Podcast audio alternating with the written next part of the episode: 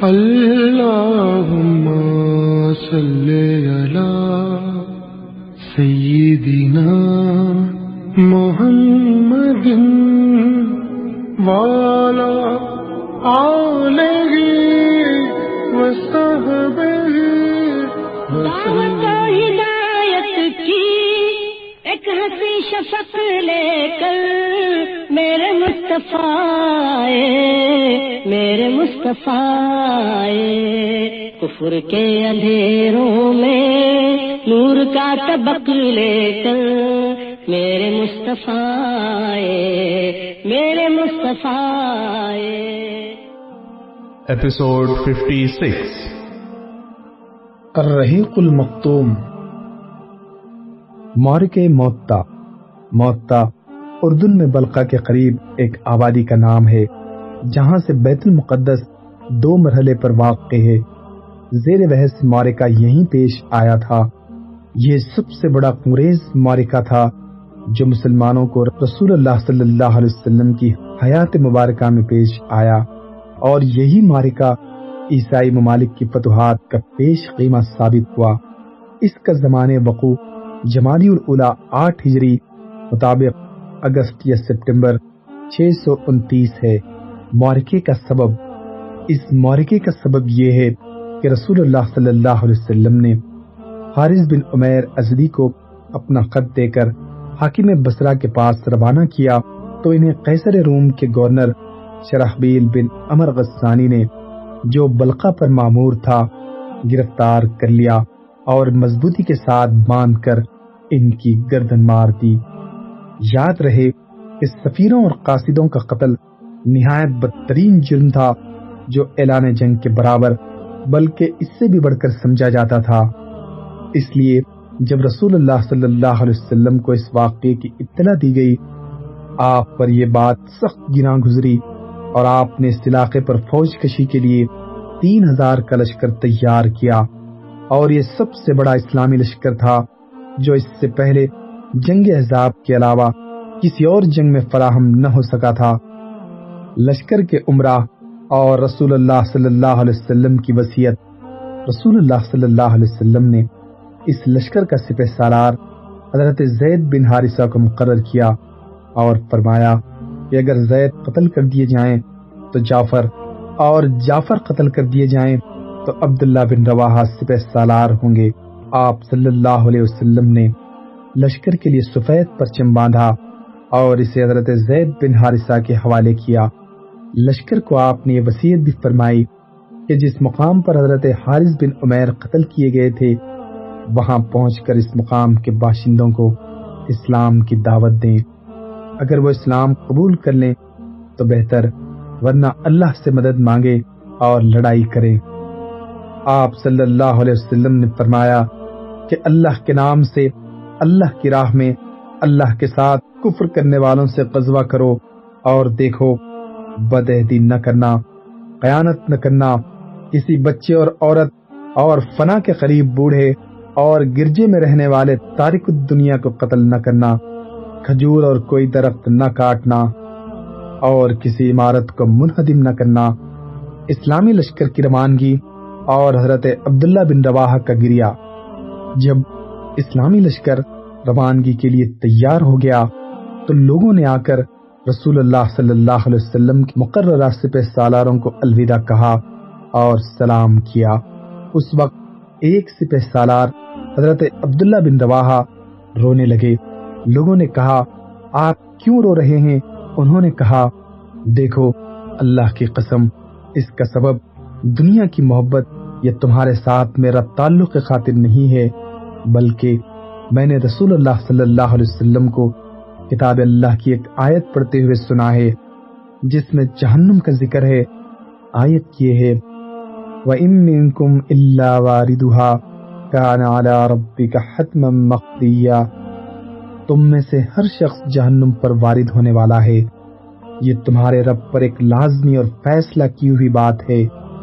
میں نہیں جانتا کہ جہنم پر وارد ہونے کے بعد کیسے پلٹ سکوں گا، مسلمانوں نے کہا۔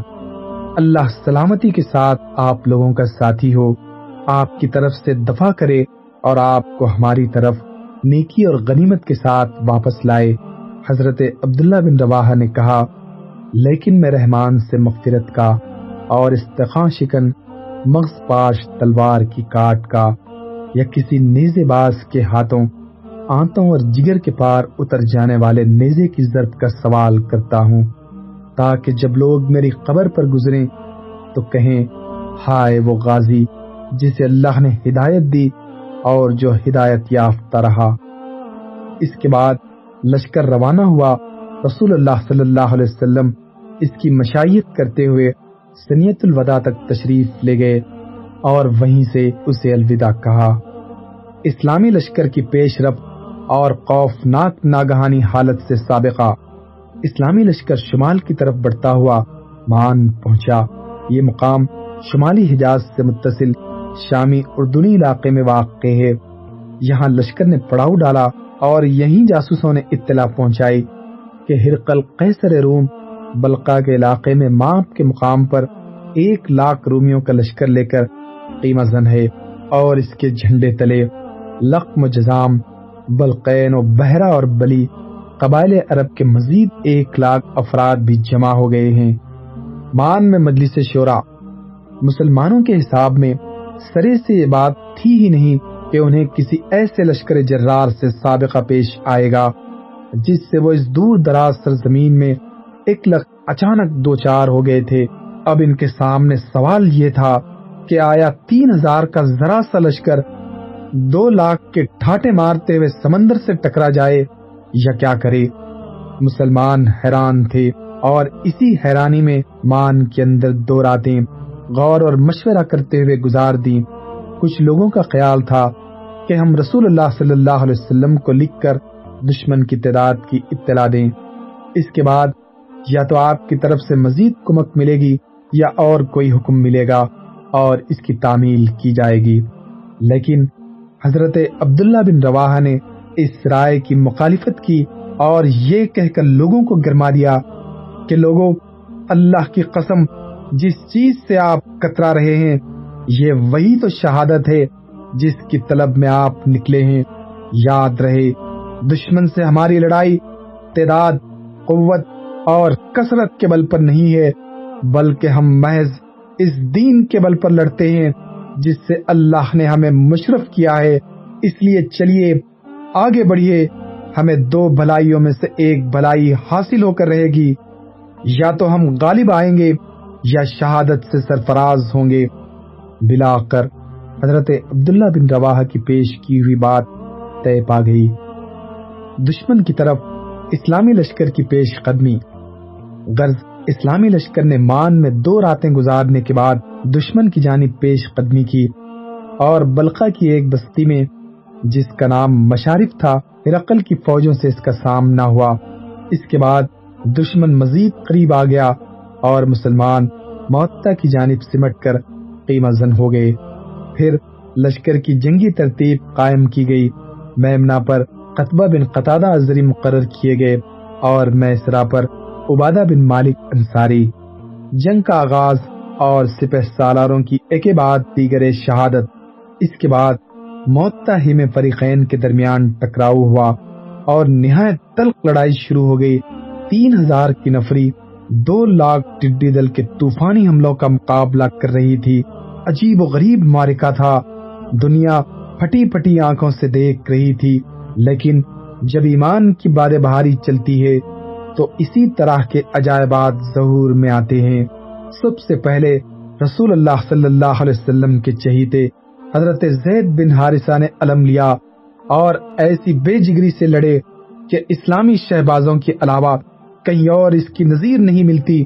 وہ لڑتے رہے لڑتے رہے، یہاں تک کہ دشمن کے نیزوں میں گد گئے اور قلعت شہادت سے مشرف ہو کر زمین پر آ رہے۔ اس کے بعد حضرت جعفر کی باری تھی، انہوں نے لپک کر جھنڈا اٹھایا اور بے نظیر جنگ شروع کر دی۔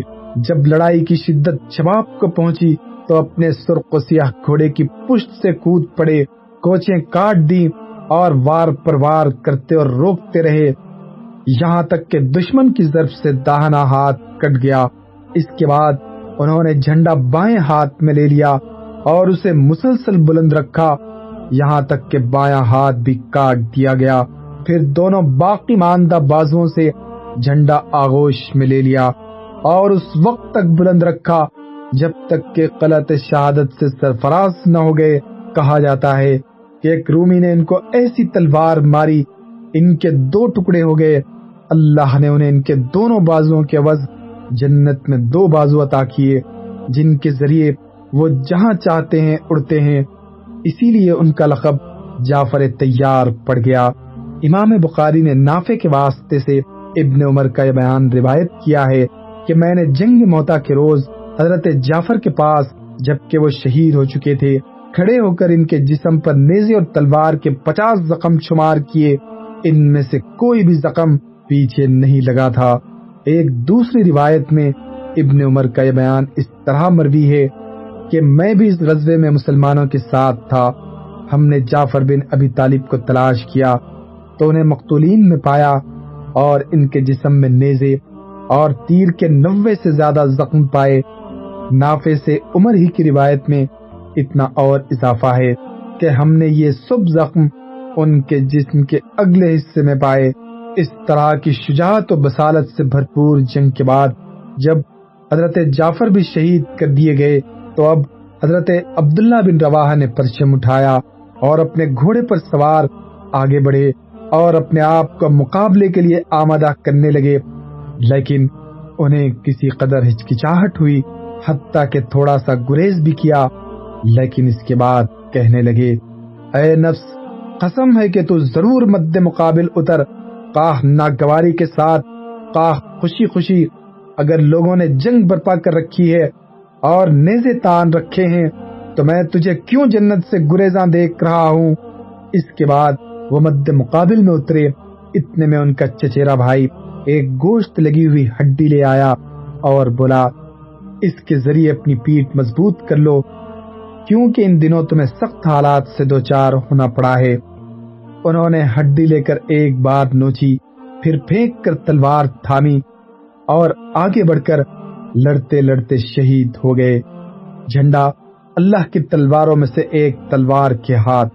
اس موقع پر قبیل بنو اجلان کے ثابت بن ارقم نامی ایک صحابی نے لپک کر جھنڈا اٹھا لیا اور فرمایا مسلمانوں، اپنے کسی آدمی کو سپہ سالار بنا لو۔ صحابہ نے کہا، آپ ہی یہ کام انجام دیں۔ انہوں نے کہا، میں یہ کام نہیں کر سکوں گا۔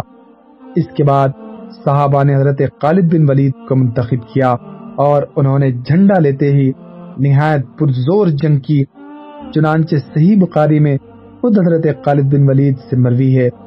جنگ موتا کے روز میرے ہاتھ میں نو تلواریں ٹوٹ گئیں۔ پھر میرے ہاتھ میں صرف ایک یمنی بانا چھوٹی سی تلوار باقی بچا اور ایک دوسری روایت میں ان کا بیان اس طرح مروی ہے کہ میرے ہاتھ میں جنگ موتا کے روز نو تلواریں ٹوٹ گئیں اور ایک یمنی بانا میرے ہاتھ میں چپک کر رہ گیا۔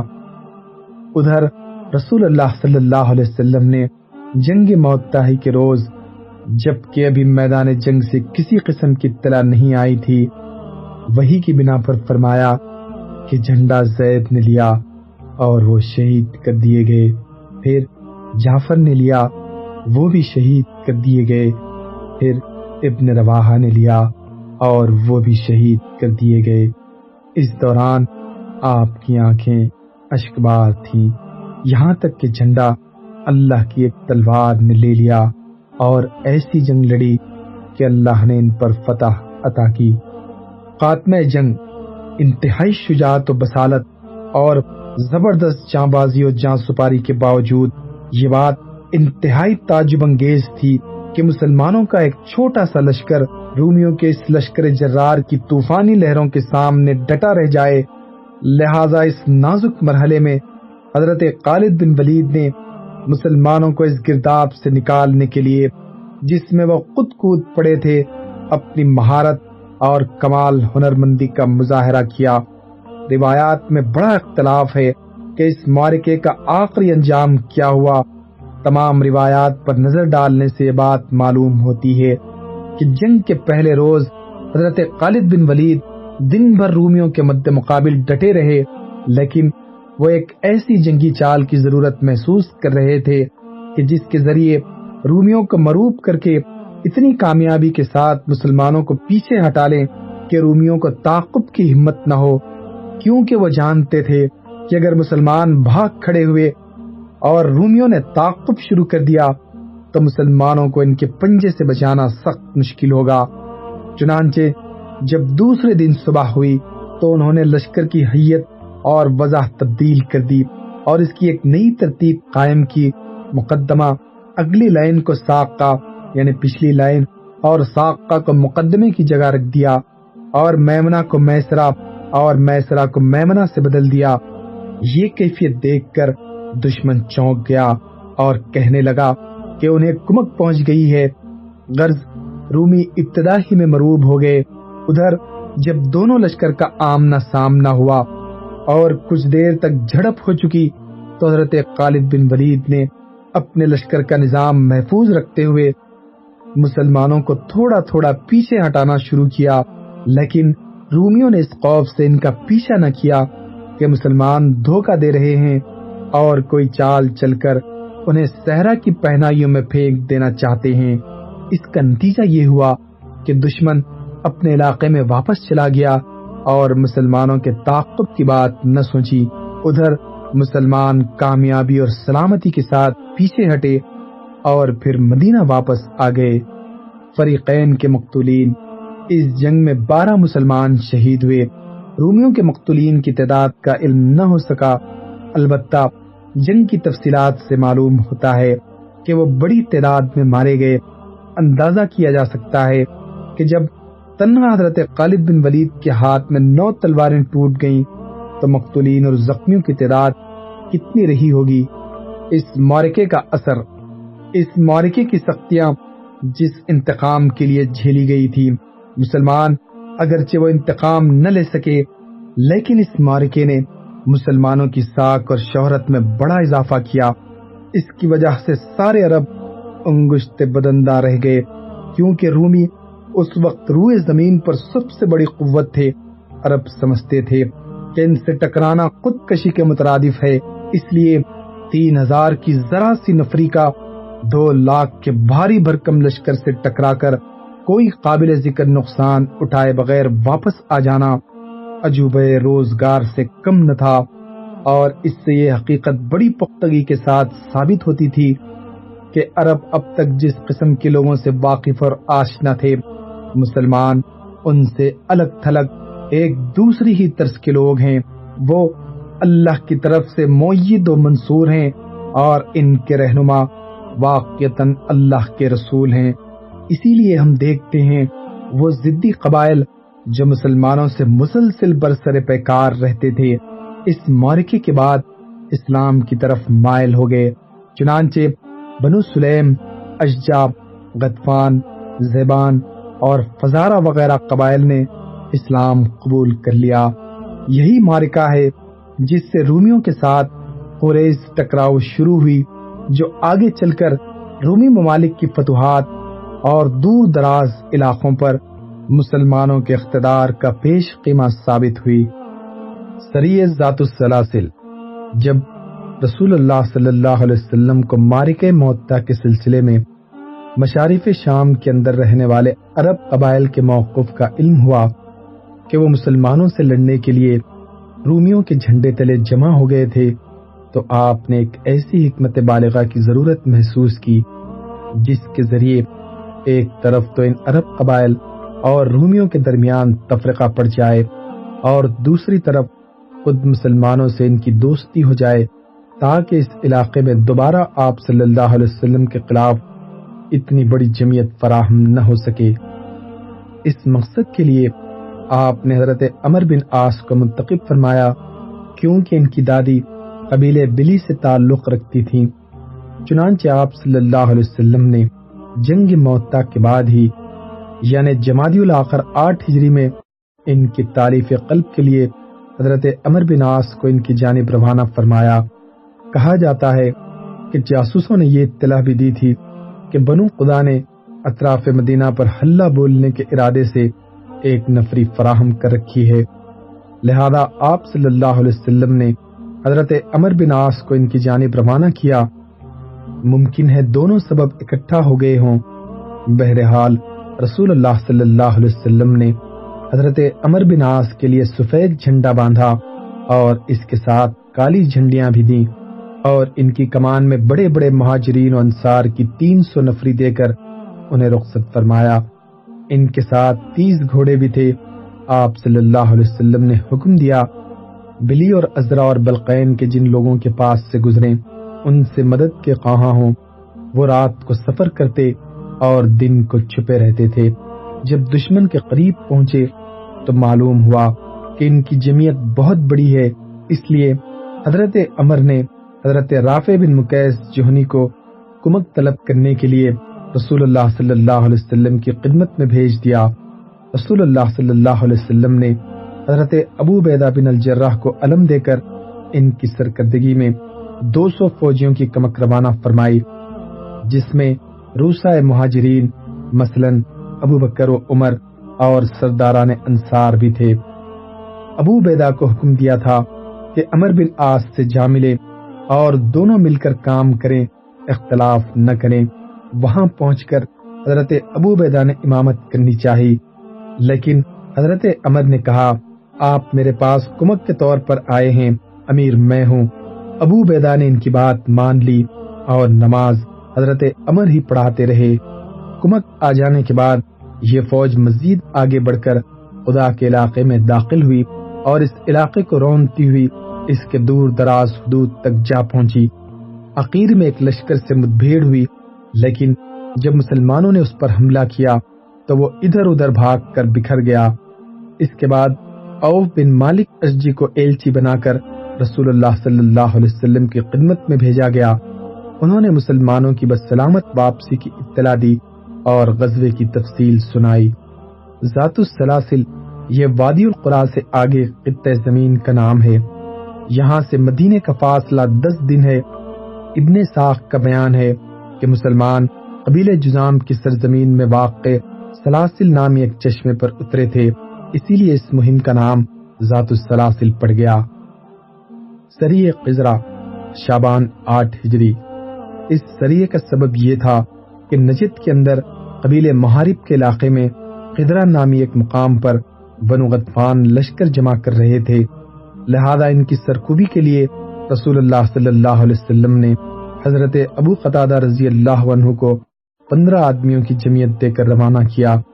انہوں نے دشمن کے متعدد آدمیوں کو قتل اور قید کیا اور مال غنیمت بھی حاصل کیا۔ اس مہم میں وہ پندرہ دن مدینے سے باہر رہے۔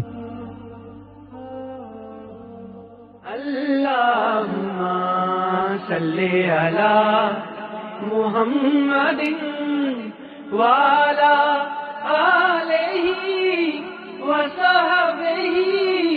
وسلم اللہ